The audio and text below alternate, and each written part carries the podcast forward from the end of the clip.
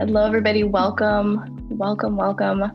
Um, thank you, everybody, for joining today's event, uh, Be Brown and Be Proud with Dr. Lizeth Gutierrez. Uh, my name is Afaf Aldalai. I am the campus programming coordinator, and I have had the privilege and the pleasure of chairing this year's Hispanic Heritage Month uh, Planning Committee. So I want to thank the committee um, for everything that they've done and all of their hard work and leadership to help organize um, all of these events that we've had. We've had a, a full month of amazing events, um, which has been uh, a new field for us in this virtual world. But you know, we we we tried to do it, and um, I really am, am thankful for everybody that's been attending and all of the good feedback that we've been receiving. Um, we've had a whole month of cultural, social, and educational programs. Um, and so um, I would also like to thank uh, Dr. Jorge Moraga for um, his leadership in coordinating this event.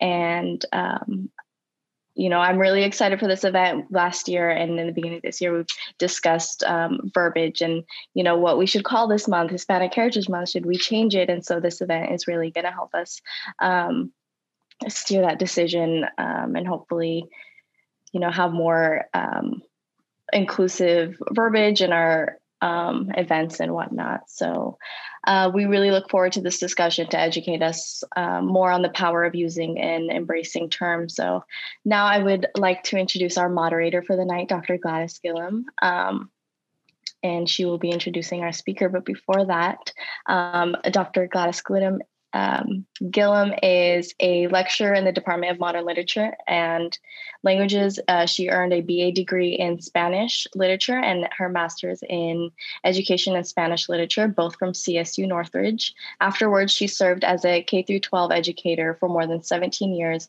across the San Fernando. Fernando Valley. During her tenure, she taught various levels of Spanish, developed curriculum for AP Spanish literature and AP um, Spanish language and served as a department chair, bilingual coordinator, and biliterary coordinator. She continues to serve as an AP Spanish literature reader and writes testing items for SAT uh, Spanish exams. Recently, in the summer of 2019, uh, Gladys Gillum became one of the graduating students from CSUB's first Doctor of Education cohort, um, defending her dissertation titled Teaching Residency Programs as a New Pathway to teacher preparation for high need schools under the mentorship of Dr. John Stark and Randolph Schultz. As a full time lecturer, Dr. Gillum teaches courses in Spanish and French as a second language and also teaches methods for second language instruction. Currently, Dr. Gillum is working on creating new courses such as Central American Literature and revising chapters of their dissertation for potential peer reviewed publications. So, without further ado, um, the floor is yours, Dr. Gillum, and thank you. Well, hello, everyone. Thank you so much for um, inviting me to participate in this uh, wonderful celebration of Hispanic Heritage Month. So I'm very excited to be here today with you. Um, and also, it's a great pleasure for me to introduce our guest speaker today. But before doing so, I would like to share a little bit about her before um, our wonderful presentation. So, she is the assistant director and director of admissions at Hillside Student Community School. She was the first Grinnell College Mellon Mays undergraduate fellowship fellow, graduating with a doctorate in American Studies from Washington State University.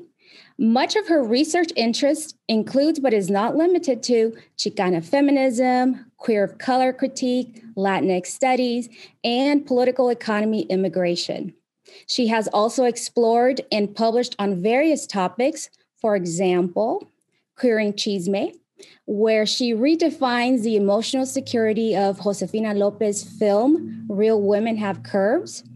Um, also, the spiritual mestizaje, where she examines or uh, explores on religion, gender, race, and nation in contemporary Chicana narrative also on the femininity through the Chola politics, and published an article um, on the focus on the um, on the late Gloria Anzaldúa, who was the driving force um, in the Chicano Chicana movement and the lesbian and queer theory. But her most recent research project, titled Queer's Chisme, and of course, chisme roughly translates as gossip, examines the spatial practice that harvests homosocial bonds between undocumented Mexican women. Her research not only challenges the traditional negative racialized feminized uh, customs of chisme or gossiping, right? But in doing so, she establishes chisme as a site of queer of color historiography. So we are so excited to have her here today presenting on the topic of Be Brown, Be Proud, the politics of ethnic terminology in the Latinx community.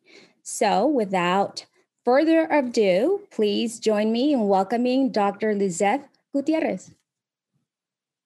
Thank you so much, Gladys. That's a wonderful introduction. Thank you. Um, and you know, I also want to thank everyone else who has put this event together and has invited me to share um, some of my insights around this debate. Um, it's, it's a debate that's been happening for a while. Um, it kind of reinvents and resurfaces um, throughout the years. Uh, I think that one important thing that we're going to learn about today's um, conversation, today's plática, is that these terms are political because they are being politicized from the top down, but also from the bottom up, right? It's the communities that are also demanding for these terms to change, to be more inclusive, to address more um, experiences, right? So bring in the Afro Latino experience, bring in the indigenous experience in the forefront. How do we um, also erase the Eurocentric narratives that are imposed by the government, by marketing, by advertising? On the Latino community. We're not just a culture, which is oftentimes the narrative around ethnicity, right? How are we also racialized? And where is this race conversation in the Latino community? So we will be talking a lot about the history of these terms, um, situating them in the relationship that these communities have had with US empire. Because in order for us to really understand the experiences of these communities in today's social political moment, we also have to understand how did these relationships come about and what is the US relationship with Latin America, right? So I've titled it Be Brown and Be Proud, and it's in parentheses because this is a slogan that was used in the 1960s in the Chicano movement. And the 1960s, it was a time period where identity politics were center to their political agendas. And the reason why it's important to really think about the 1960s as a pivotal moment for identity politics is because it was also a time where strategic essentialism became part of the agenda. And by strategic essentialism, and I'll talk a little bit more about this as we go along, but strategic essentialism ultimately identifies certain characteristics within the community. Although it recognizes that Latin America is big, right? Its histories are diverse because there's so many different countries right? So but it identifies certain characteristics that they can use strategically to unite on, a, on an agenda that seeks social justice. So in the 1960s you had a variety of different communities of color organizing and, and challenging the us government to demand the civil rights of its people. And to be specific to the, the ways in which injustice and inequality operates differently for these marginalized communities. What was happening for African American communities was very different than what was happening, for example, in California in the 1960s with the Latino community. And the agenda of immigration has also been different um, for these two communities. So it's really recognizing what are the specific agendas that these communities are demanding to exert in the public to the government? And why are those agendas important? And how does that narrative itself continue to affect political organizing today especially when we have you know unfortunate tragic events like the Orlando shooting in 2016 or the locking up of families and children in cages and the separation of families in the border or the continual suicide of trans women in the border as well so it's really thinking about how do these events that affect the Latinx community as a whole also become important moments to really organize and demand much more from our government when it comes to creating not only visibility but also equality for all right?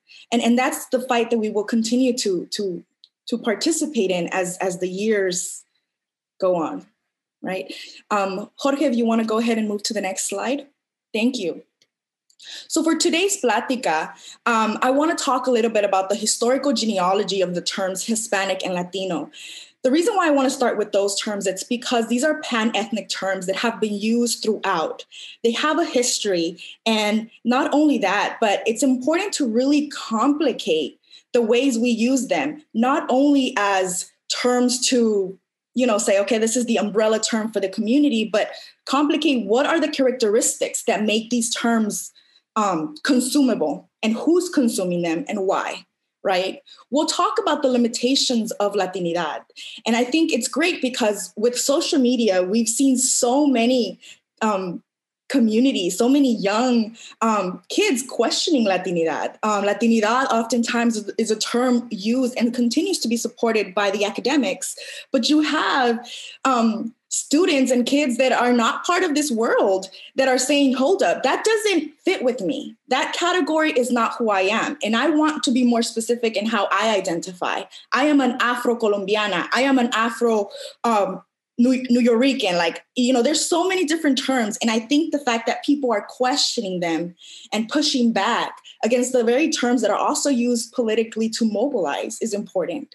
Um, and then we'll talk about the debate um, around whether we use Latino, Latina, or Latinx, right? Um, and what the limitations or the controversy around the term Latinx that we see today um, from the linguistic side, from Latin Americans who are like, hold up, this term is just doesn't it doesn't fit with me. It doesn't fit with the way I speak Spanish um, but also speaking about the ways in which that term itself was integrated in the discourse, because younger generations are saying, we want an all inclusive term that is gender neutral, that speaks to the diverse experiences of our community, right? We are not living our lives just as men and women. We are a variety of identities, and that needs to be represented in terms that are all inclusive and umbrella terms as well. So we'll be talking about that. And then we'll summarize with some of the main things and um, hopefully get into a discussion at the end.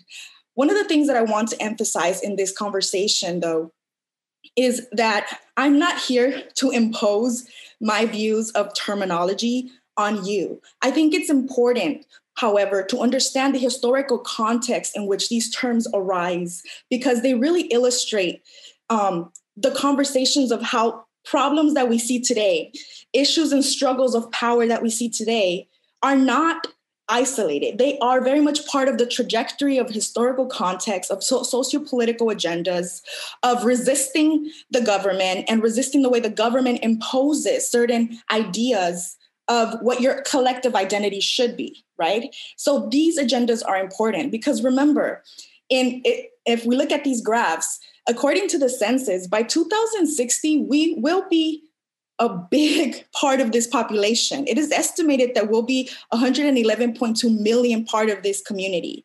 So that means that we have a lot of bargaining power. That means that we are also a community that people need to watch out when it comes to our vote, right? Who we put in office represents the types of agendas and values that we want in our government. And how do we want our government to reflect our values and our ideas and our um, in our needs, right? Our economic, socio-political needs. So we are a community that is threatening in many ways to oftentimes the white supremacist agendas of race, of um, structural inequality and systemic, systemic racism. So we need to be heard, but also think about how does the government, in using these types of terminologies, to limit ourselves to just culture or to just language, right? When we think about certain terminology, how does that get in the way of our own racialized experience in the US, right? Because although the census may say that we're an ethnic group,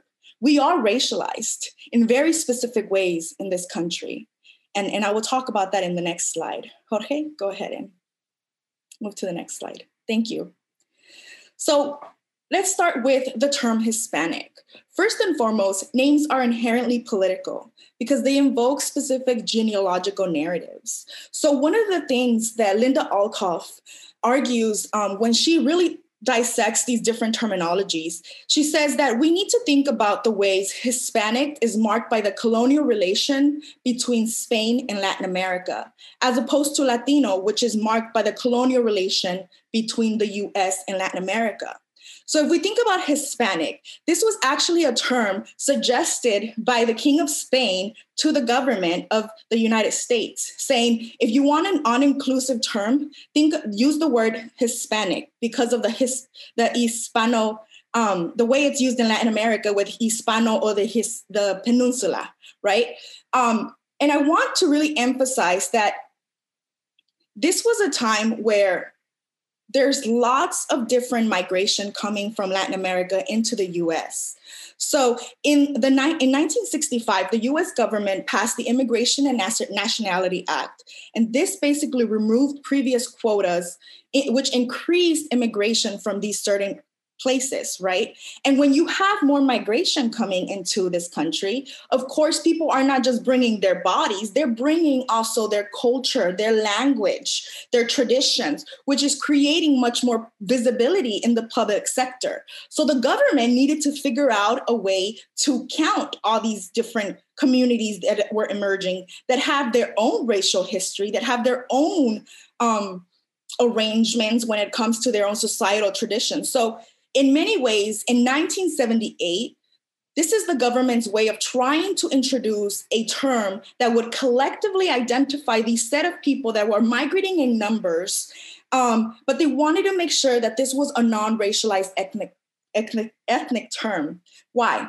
Because the US, as you all probably know, has had a very different way of constructing race in this country in a way that it wanted to continue to preserve whiteness as the top racial category, blackness, um, indigenous, and Latin America has had a history of that mixture long before, right? So, how do we continue to preserve the racial categories that we have politically and economically and socially constructed in this country and still speak to the fact that these people have a history of mixing um, that's very different right? In in mexico for example the caste system it's it's huge. In brazil the racial system the different categories are long as opposed to in the us where we've had three four five categories. So it really challenged the way these different communities identified and when they were coming in um, they needed to be imposed they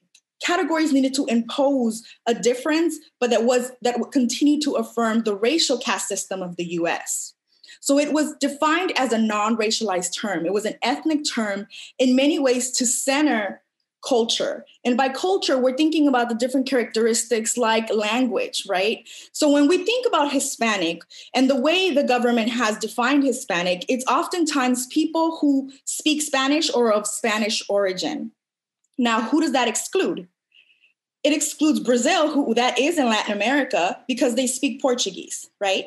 So a lot of people started to say, well, that doesn't really fit with me. And, and first and second of all, people were questioning whether this category really address the complexities of its people because it was a government imposed term so Latinos started circling around, especially in academic circles, because in many ways it really spoke to the colonial relationship, like I mentioned, between Latin America and the US. And what Alcoff says that I also agree with is that in order for us to understand these concepts and the way they function, we need to understand the roots of them. And Latinos don't have a relationship to Spain anymore right? We continue to have relationships with the US and and we have them in terms of the different types of US imperialist agendas that are imposed on our Latin American people, which means that we are closer related to the agendas of the US on the Latin American people as opposed to the US imperial agendas on Spain. So the argument becomes how do we make sure to really recognize those relationships and the way they affect our lives today. Because there's something to be said about bringing a collective identity and saying we're all the same because we share the same language, right? But if we focus on that characteristic, we're not going to hold loyalty to our countries of origin, to the countries of our of our people. So we are more likely to support militaristic agendas of the US imposing on Latin America and the Caribbean. We're more likely to be of supportive of these nationalist patriotic agendas because culture and the, the, the term Hispanic is very much about assimilationist agendas as opposed to Latinos saying, I'm a Latino here. And I'm reminded that I'm a second class citizen, citizen, but I also have a relationship or ties to Latin America. And this is very much seen to, for example, the fight for a lot of Latin Americans wanting to have their dual citizenship, right? There is this need also for undocumented people that come to the US or even um, legalized immigrants that come to the US that say, but I want to go back. I'm here fighting, providing for my family, but my goal one day is to go back a la tierra, a la isla, right? So there is this relationship to the to, to your home country, to the country of your parents, um, that is important for us to recognize because that relationship has very much, at least from the top down, has very much been calculated as as a differentiation so that agendas of power can continue to say, well, if you go back or if you support those agendas, are you loyal to us? Are you loyal to our military? Are you loyal to our imperialist agendas for wanting to spread democracy, for wanting to help those countries that need our help so we can go invade, sell weapons, and create havoc in those countries in the name of, you know, of democracy? right? And we've seen that historically, the way the US has sold weapons to support warfare in Latin America right? To destabilize certain countries and ultimately um, destabilize the, the their governments so that they can spread democracy and continue to exploit the resources of those countries. We've seen it continuously. So the question begun becomes where do we as Latinos want to position our own political agendas? And how does terminology affect that dynamic? And the US Census, there was a lot of debate, but they continued to stay with the 2010 um, questionnaire, which is basically, um, you know, defining yourself for that for Hispanic Latinos or people with Spanish origin as an ethnicity, right? And then if you look at question nine, define your race. Again, what are the categories? White, Black, African American, American Indian, Alaska Native, or um, these different categories, these different subcategories. And we've recently seen some other race, right? And this is because there's been a lot of pushback around these terms. There's been a lot of pushback around the limitations of these terms because people don't always just ex- don't experience their life as, for example, an African American who their experience as a Nigerian might be different. That's why thinking about the Black experience needs to be framed around the diaspora of the Black experience because it's different, but always in relation to the US and its relationship to those countries of origin. And as you all know, there also is no citizenship question in the 2020 census, even though government was really pushing towards that question. But also activism, organizing pushed back and said no, because that is going to actually backfire in that people are not going to want to participate in this questionnaire. They're not going to want to expose their family and risk their families. Um, again, illustrating the ways terminology is used from various sectors. Jorge, we can go ahead and move to the next slide.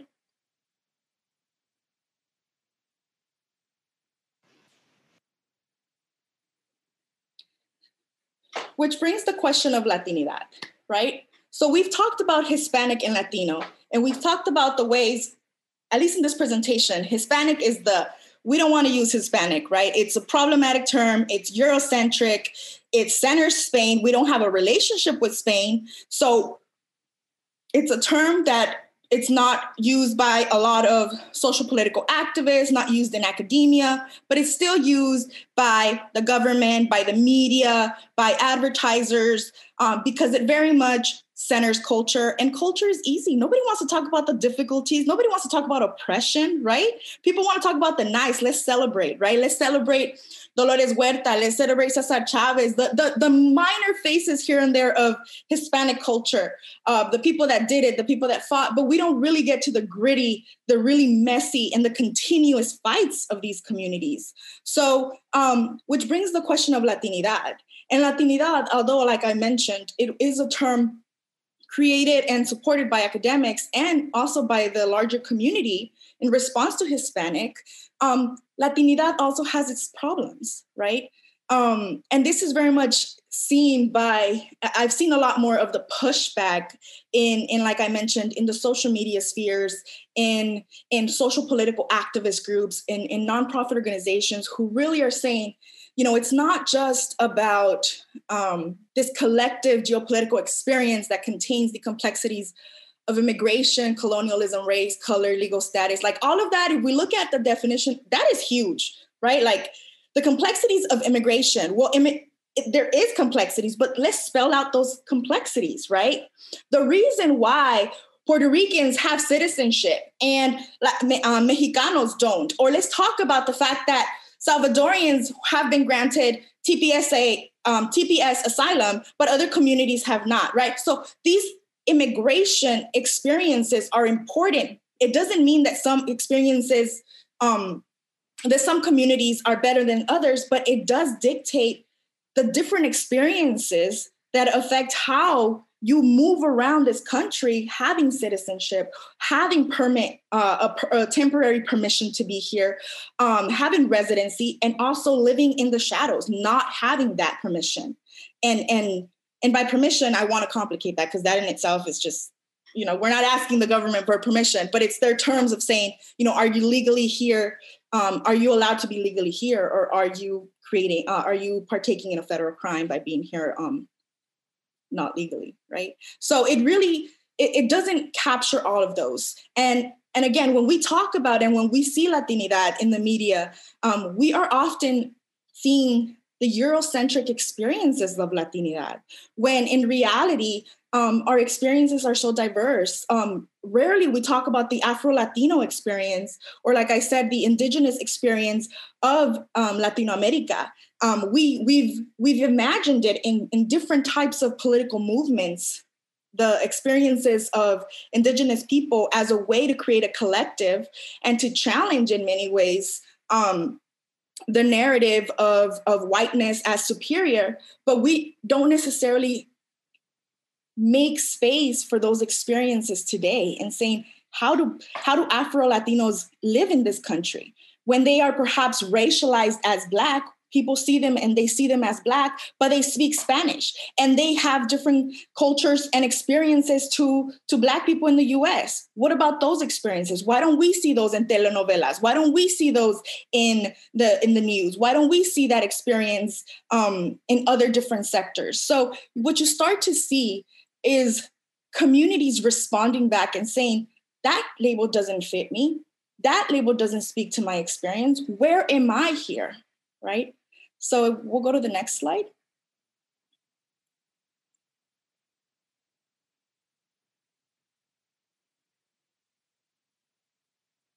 So, the, so what we start to see um, is that there is a huge denial for the complex cultural inheritance in that term. And I love this image, and this is by um, found in Dichos de un Bicho. And it says Latinidad in the United States. It's like throwing all the diversity of Latin American into a blender and making brown licuado that's easier for white people to digest.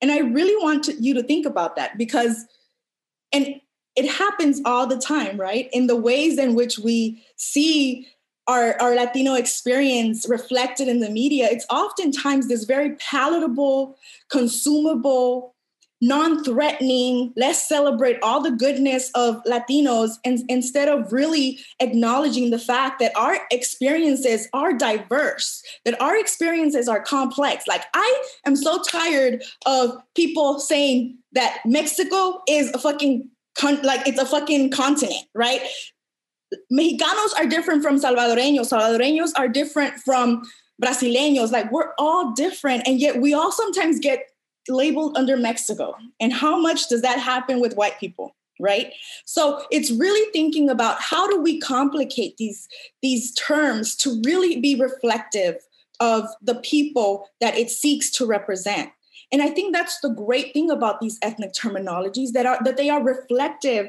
of the constant power struggle that happens in government and systems trying to impose these labels on people, but also people resisting and people fighting to define themselves. And I think that's what's key here. We as Latinos are not passive, we're not just allowing people to impose these terminologies on us. We're constantly pushing back. We're constantly wanting our government, our advertising agencies, the media to reflect who we are, to really show, to really say, this is who we are, and we want you to define us this way. So, what we start to see, for example, I don't know if all of you have seen the hashtag Latinidad is canceled. And it's basically, oh, virtual online movement. I think I believe it started in Twitter, but we've seen it in different this hashtag we can see in different spaces in, in the social media realm where really it's about canceling this this idea of um, Eurocentric culture inheritance, right? Let's for like let's not forget, but let's not celebrate the fact that we're related to Spain, all right? Because that's not all we are, all right? Let, we need to stop with this whole whiteness. That's basically what the hashtag is about. It's saying, let's look at the Afro, the Afro Latino experience. what is my experience as a Black Latina is very different than what you see in the media, than what you associate as the um, the Jennifer Lopez or the Sofia Vergara or the Salma Hayek or the Penelope Cruz, like which these white Eurocentric Latinas that are sexualizing the image of, you know, whiteness in the Latino community. Like colorism is real in our community. So Latinidad is canceled very much speaks to that pushback, speaks to wanting, speaks to that experience, wanting to take back the term and make it more reflective of our complex identities. Um, and it evades the race question. It evades the fact that we are a racialized community. Um, so basically, I, I guess the purpose of this is saying that the purpose of this slide, the purpose of this conversation is to really say that we need to think critically about how these terms are not only imposed on us, but also how are we responding? How are we pushing back? And also, how are we choosing to define ourselves? We have that, we have that freedom. Um, yeah, so next slide. so what about the Latinx term, right? So Latinidad is a problem. So so what do we do then? Do we use Latino? Do we use Latinx? Is Latinx something that I should still use then? The question is up in the air. so the reason why we start to see, especially in 2015, 16, this term Latinx, it's because there was a fight towards really speaking to the LGBTQ experience, an experience that oftentimes in Latino cultures is invisibilized, it's ignored.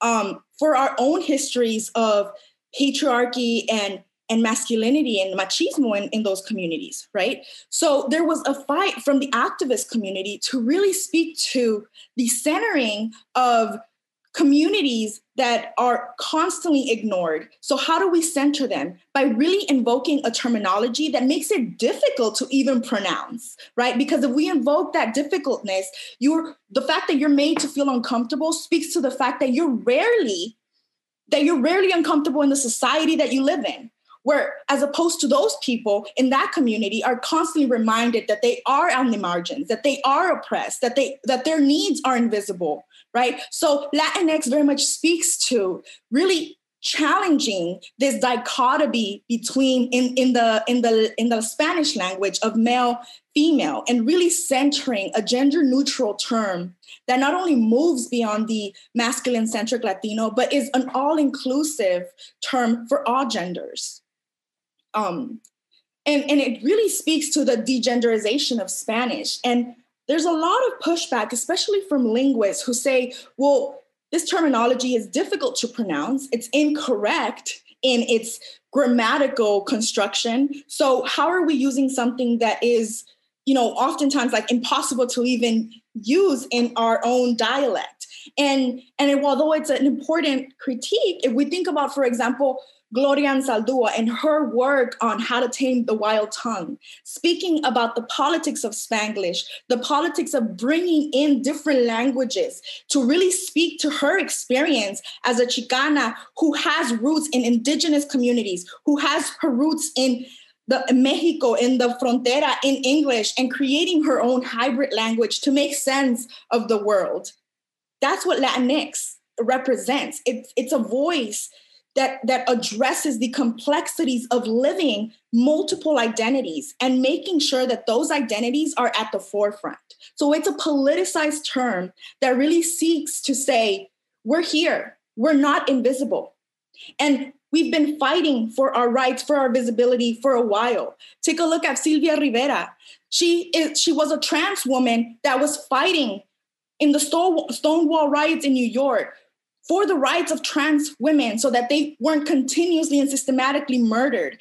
And she has a she has had a pivotal role in the lgbtq rights and continues to have these right the, this these impact i'm sorry in today's society especially in the mobilizing of lgbt agendas today. So really latinx is is a political term saying we're here. We've been here. We've always been here and the fact that you're uncomfortable with this terminology speaks to the fact that you your experience perhaps has been very different. So how do you want to join us in fighting for our rights to make everyone in this community equal, right?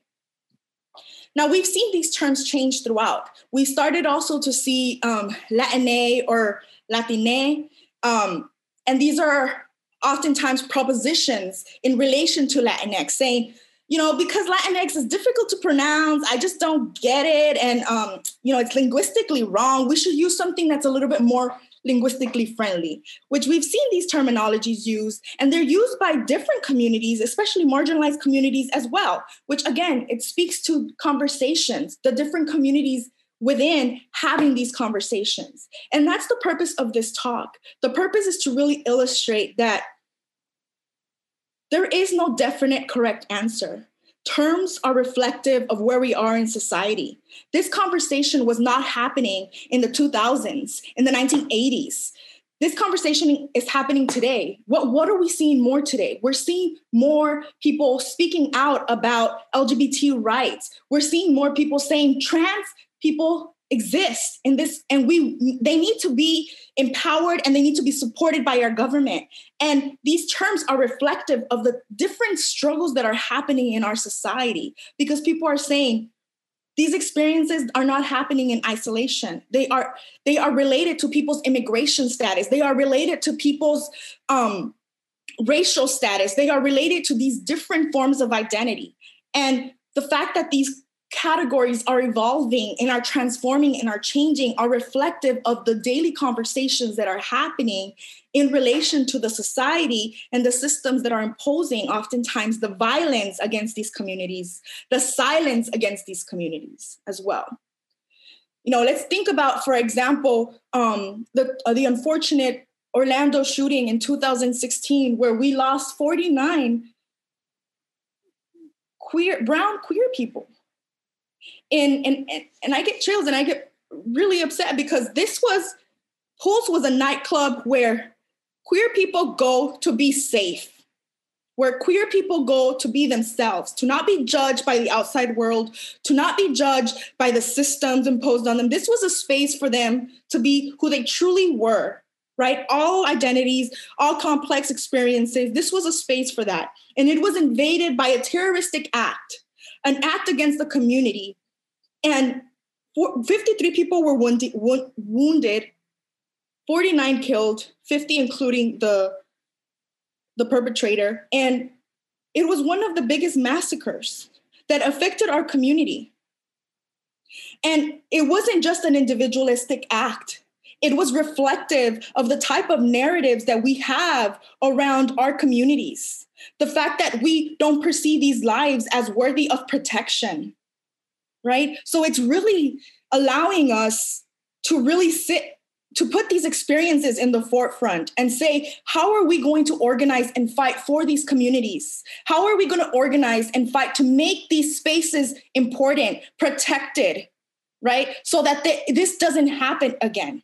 So that our government is accountable of these experience uh, of, of protecting these people, and we can bring in, you know, um, the question about weapons, or you know, the question about, you know, legalizing weapons or you know the person the fact that this person was a brown person instead of what the assumed narrative was. But it wasn't a white person. But the fact that we're seeing a lot more of this systematically in this country the fact that people are so invested in protecting their guns more than it is protecting its people right um, those are the conversations that we need to have to complicate events like this why they happen why they continue to happen in this country right on to the next slide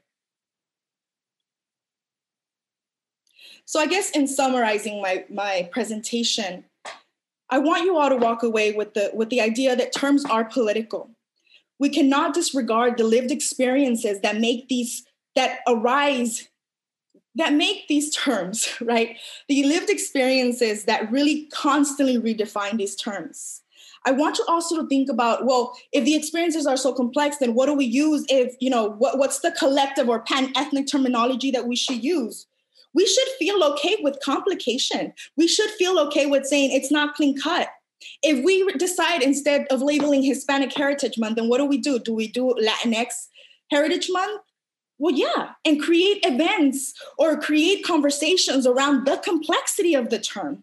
You know, we don't have to have a clean cut definition. I think the fact that these definitions are constantly um, evolving and, and redefining themselves to really speak to the historical moment of today is is is part of that process but they also need to be in conversation with our past with our historical past with our relationship to the US and the way the US has a relationship with Latinos in the US but also the relationships the US has with Latinos in Latino America and the Caribbean right? So in thinking about this terms establish cultural meanings, but they also can be political agendas. They can also be used for strategic organizing. We've seen that historically. The reason why Hispanic was imposed um, in the beginning with, under Nixon was because Chicanos and Puerto Ricans ha- were organizing their own agendas, challenging US imperialism. And they said, hold up, this is a threat. We, we don't want this. So let's figure out to bring these people together let's challenge away these, these militaristic agendas, these identity politics, and let's bring a term that's going to celebrate the community, right? Let's forget those let's forget those agendas so we can celebrate something that's a little bit more palatable for us, right? So think about these different ways in which terminology operates, right? It's used from the top down. It's also challenged and reproduced, redefined by the bottom up. It's used in political moments for strategic agendas, right? When there are certain events that we communities need to argue against, or, or when there's certain injustices that communities need to respond agendas around creating common traits to organize a collective identity. We've seen that historically. We continue to see that today because they really illustrate a, a, moment of political potential. But that's not all we are. And we should continue to define ourselves in the ways that we choose. Right? So defining yourself a Latina in one situation, defining yourself as a Chicana in another, defining yourself as an Afro Latina in another is very much part of the process of living in this country. And that in itself should be the celebration. Thank you.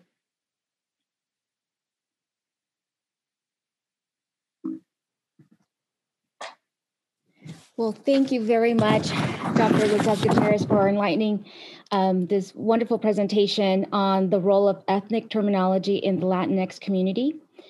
Um, definitely, it brought light into defining these terms and how they cannot disregard our lived experiences and we are not all a cookie cutter right? Color. And um, so if you have any questions for dr gutierrez that you would like to um, make please use the q&a button and we will definitely address those questions. Okay so we have some already. So here's the first one. Um, says, can you address the debate over the name of Mecha and what your proposal? That's a great that's a great um, question, and and the reason why there's been a lot of debate around Mecha is because it so Mecha has its historical roots in the civil rights era, right? And and oftentimes with the Chicano movement, indigeneity was used in many ways strategically. It, it created a fictive narrative of these indigenous Chicanos or, the, or the, the, these indigenous ancestral roots that were powerful, that were, you know, very in this kind of mystic way in order to challenge and create a collective identity that um that pushed again the agenda of Chicanos in the US that were struggling with you know, different forms of oppression, classism, racism, um, you know, incarceration and, and, you know, access to education um, and so forth. So it very much was strategic and helpful in, in creating a collective political uh, identity of the time. The problem is that when you essentialize and romanticize this indigenous experience, you really neglect the lived experiences of indigenous people today right? You're not speaking to those experiences. The fact that we continue to have indigenous Mexicans living in the US and living in the borders of our of Mexico and um, the different borders in, in the US and Mexico, the fact that we continue to have indigenous people um, in Mexico as well, right? So these so it completely rejects that conversation. And, and that is a problem. It also doesn't center the Afro um, Mexican experience, a very important experience in, in the community, right? Um, because if you center those experiences, you really destabilize the agenda of the Chicano movement. Um, same with the Chicanas fighting for their rights and Chicanos being like, hold up, you know, that sexism thing, that's going to take a, a, a, foot back, right? Because we need to organize and focus on the race and classism right now. So it really challenges the narrative that is created by these, um, these moments I think that there is something to be recognized in these in these terms and these groups. Mecha continues to be an important community for asserting and protecting the rights of certain people of these communities. But I think that we should also push back and challenge these labels, these um, these ways of defining themselves so that they are inclusive to the different experiences. So they speak to the moment, the historical moment of today. Mm-hmm. So I, I would say that, yeah, we need to push back and we need to demand more and ask to redefine because our experiences today are not the same as the 60s, but we need to understand what the 60s was about so we can organize collectively and be smart about how we organize today. I hope that answers. Thank you very much. We have a second question and it reads as follows I am a non binary and I go by the pronoun they, them, but I don't know how to explain it to my Spanish speaking grandparents. Do you have any advice? Oh, that's a great question. And, and you know,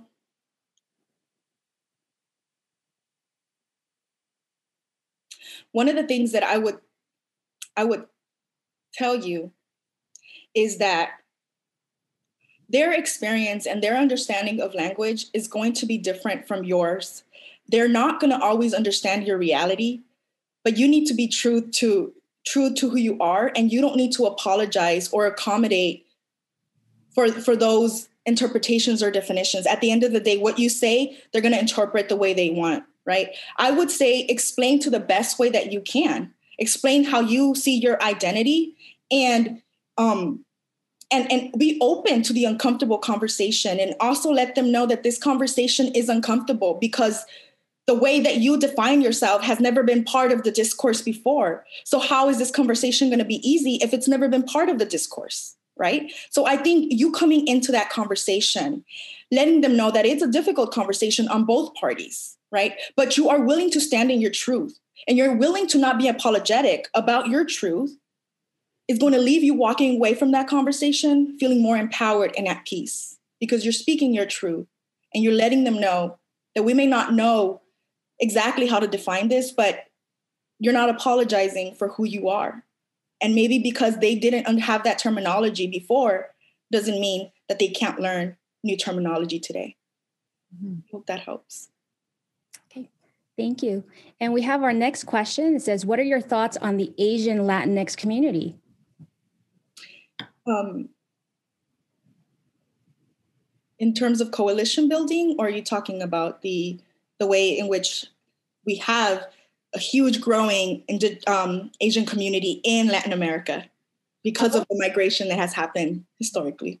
Right. I want to say that um, they didn't really clarify in the question. That was pretty much how it was set up yeah i mean i think that's important right we we and, and and maybe that's a mistake on my part as well that we continue to just even essentialize within just the afro experience and the indigenous experience but you're right we have a history of different asian communities migrating to the us to to Mexico and to other Latin American countries and really creating and cultivating their lives there. Um, so many communities have also gone through Mexico and to cross to the US and they don't make it. So what happens? They create established enclaves in these communities as well. Um, so yes, we need to have those conversations. We need to continue to push and say our experiences are diverse. It's not just one or the other, and it doesn't just look like a cook, like you said, Gladys, a cookie cutter way of identifying. Um, which leaves the question: then, then how do we identify?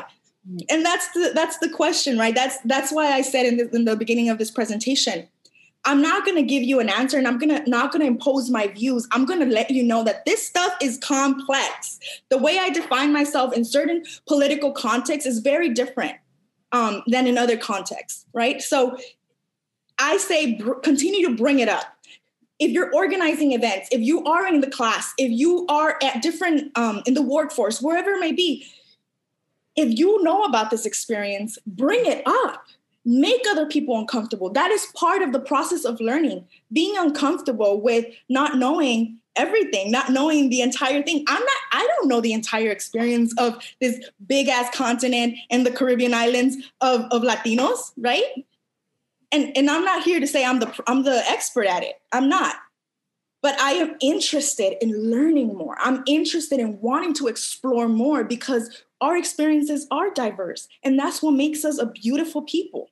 And that is what should be celebrated, not in the multicultural, consumable, you know, let's accept our differences way, but let's really talk about those differences in relation to structural inequality, in relationship to our relationships to US empire. Okay. Very good. Thank you. So, our next um, question says Compared to the US, how far along are Latino countries in terms of inclusiveness for the LGBT? LGBT communities?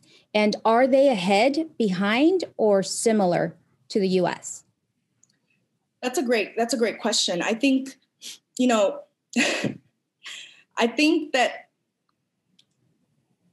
I don't know. I, I feel like we're we're all in the same in the same wave. I, I feel like we the US, mm-hmm. we were doing we were doing good, not just in, and I'm not saying in um, legalizing gay marriage as the thing of like, yeah, we were, you know, we did it, because it's really not. Um, legalizing gay marriage really was about supporting heteronormative agendas of unions. So it, that in itself was problematic because not everyone participates in these heteronormative relationships.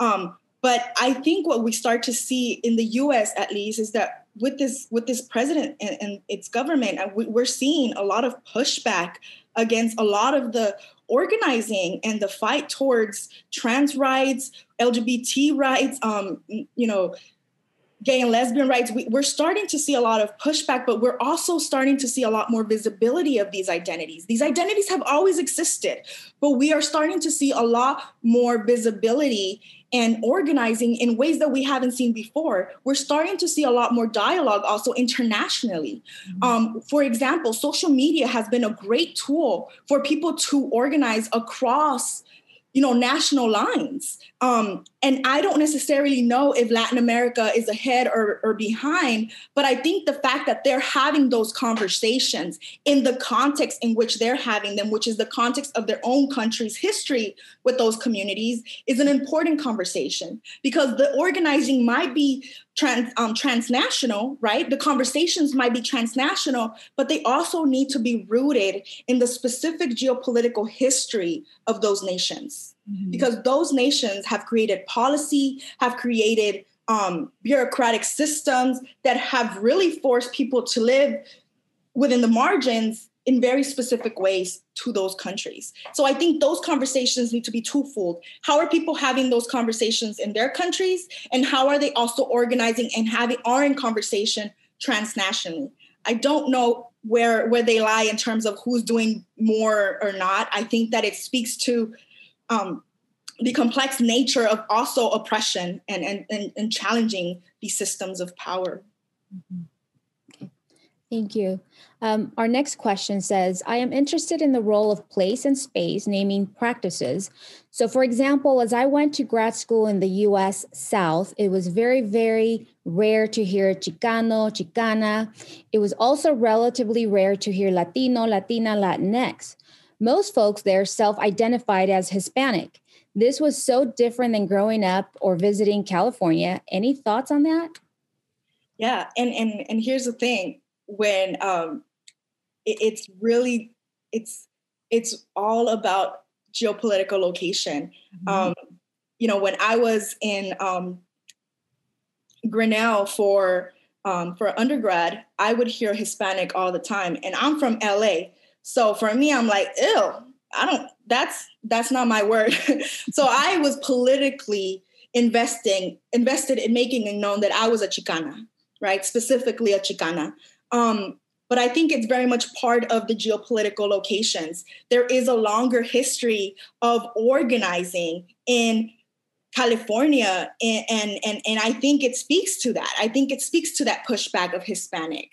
But imagine being in the South and hearing constantly from the government, from the media, from the novelas, from the TV channels, from advertisings, the term Hispanic, Hispanic. You're gonna uh, you're gonna embrace that term because you're constantly hearing it. In places like California, people were constantly hearing it, but then there's also that larger political organizing that's pushing against that, which I think it speaks to those debates. Um, but I, I, I, don't know. Um, I, I, think what I would say in my experience being in spaces like that, um, I, I, would just be actively saying, um, pushing back against the term in my everyday life and saying, well, actually, I identify as a Chicana um, or, or choosing Latina if, if you're using a specific umbrella term. Okay, well, good. Um, so, our next question says What are some initiatives, programs, or events that you have seen or have conducted that have proven to be successful in promoting inclusion in higher education? Whoa.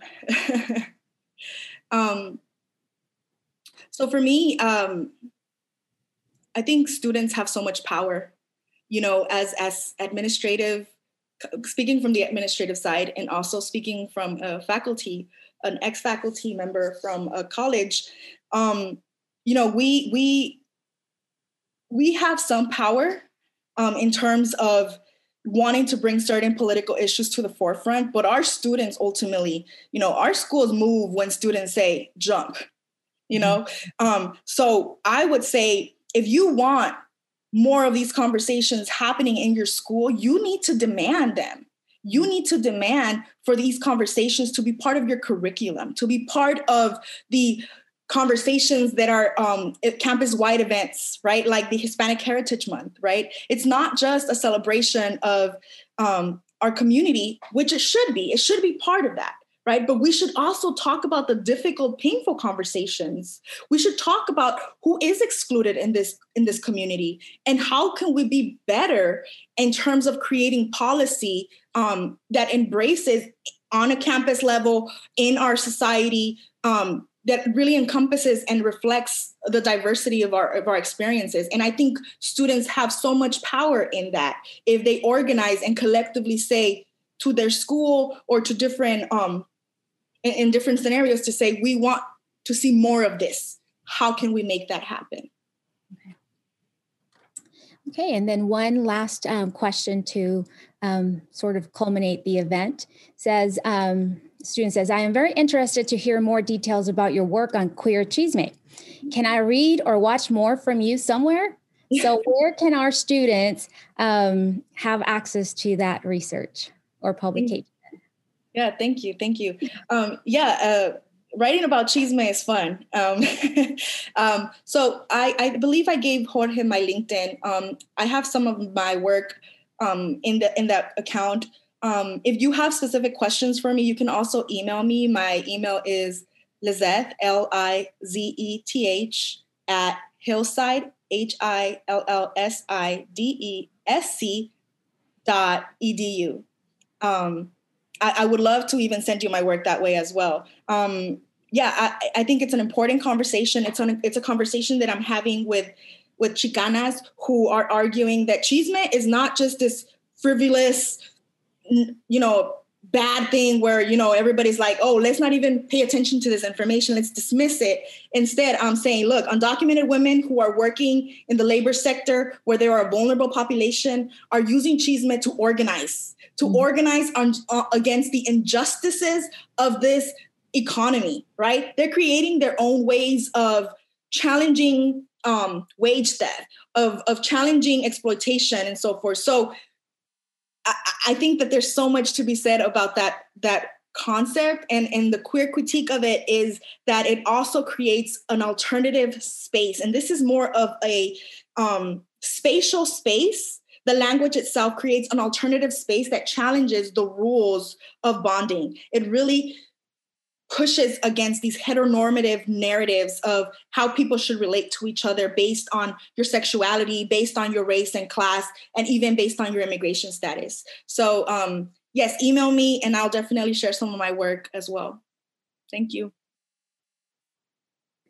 So, well, thank you once again, Dr. Gutierrez, for this wonderful and enlightening presentation and just bringing about all these different terms, right? And, and clarifying the meaning of these terms, not only as a trend, but rather as a cultural collective representation of who we are. So then I turn it over to Afaf. Thank you very much.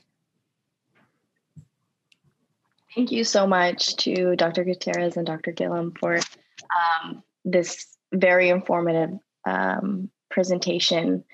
Um, and thank you all for being here. Uh, this concludes our event. But before we go, um, I just wanted to talk a little bit about the rest of um, the events that we have planned for this month. Tonight, we have a um, paint night, um, a Dia de los Muertos themed paint night. So if you've signed up beforehand, um, you should already have all of your items to participate. And hopefully, we can do more of these in the future. We had such a great um, response from you all. So thank you for that. Um, our next event after that is next Wednesday on the 14th. We have Drag Queen Bingo with uh, Cynthia Lee Fontaine, who was on uh, RuPaul's Drag Race. Uh, she will be calling out uh, bingo in English and in Spanish and be answering any questions that you'd like.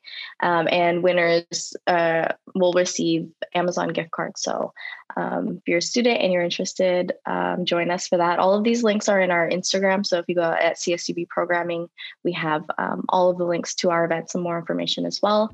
And then the last night of the month is uh, SRC is doing a Kahoot night on the 15th. So if you'd like to see uh, the rest of the schedule, you can head over to our page. And once again, this event has also been recorded um, and will be posted on the LFSA website if you would like to go back and um, review anything that was uh, talked about today or send it to anyone who wasn't able to make it. Um, thank you. Thank you to everybody who has uh, been a part of this. So have a good day.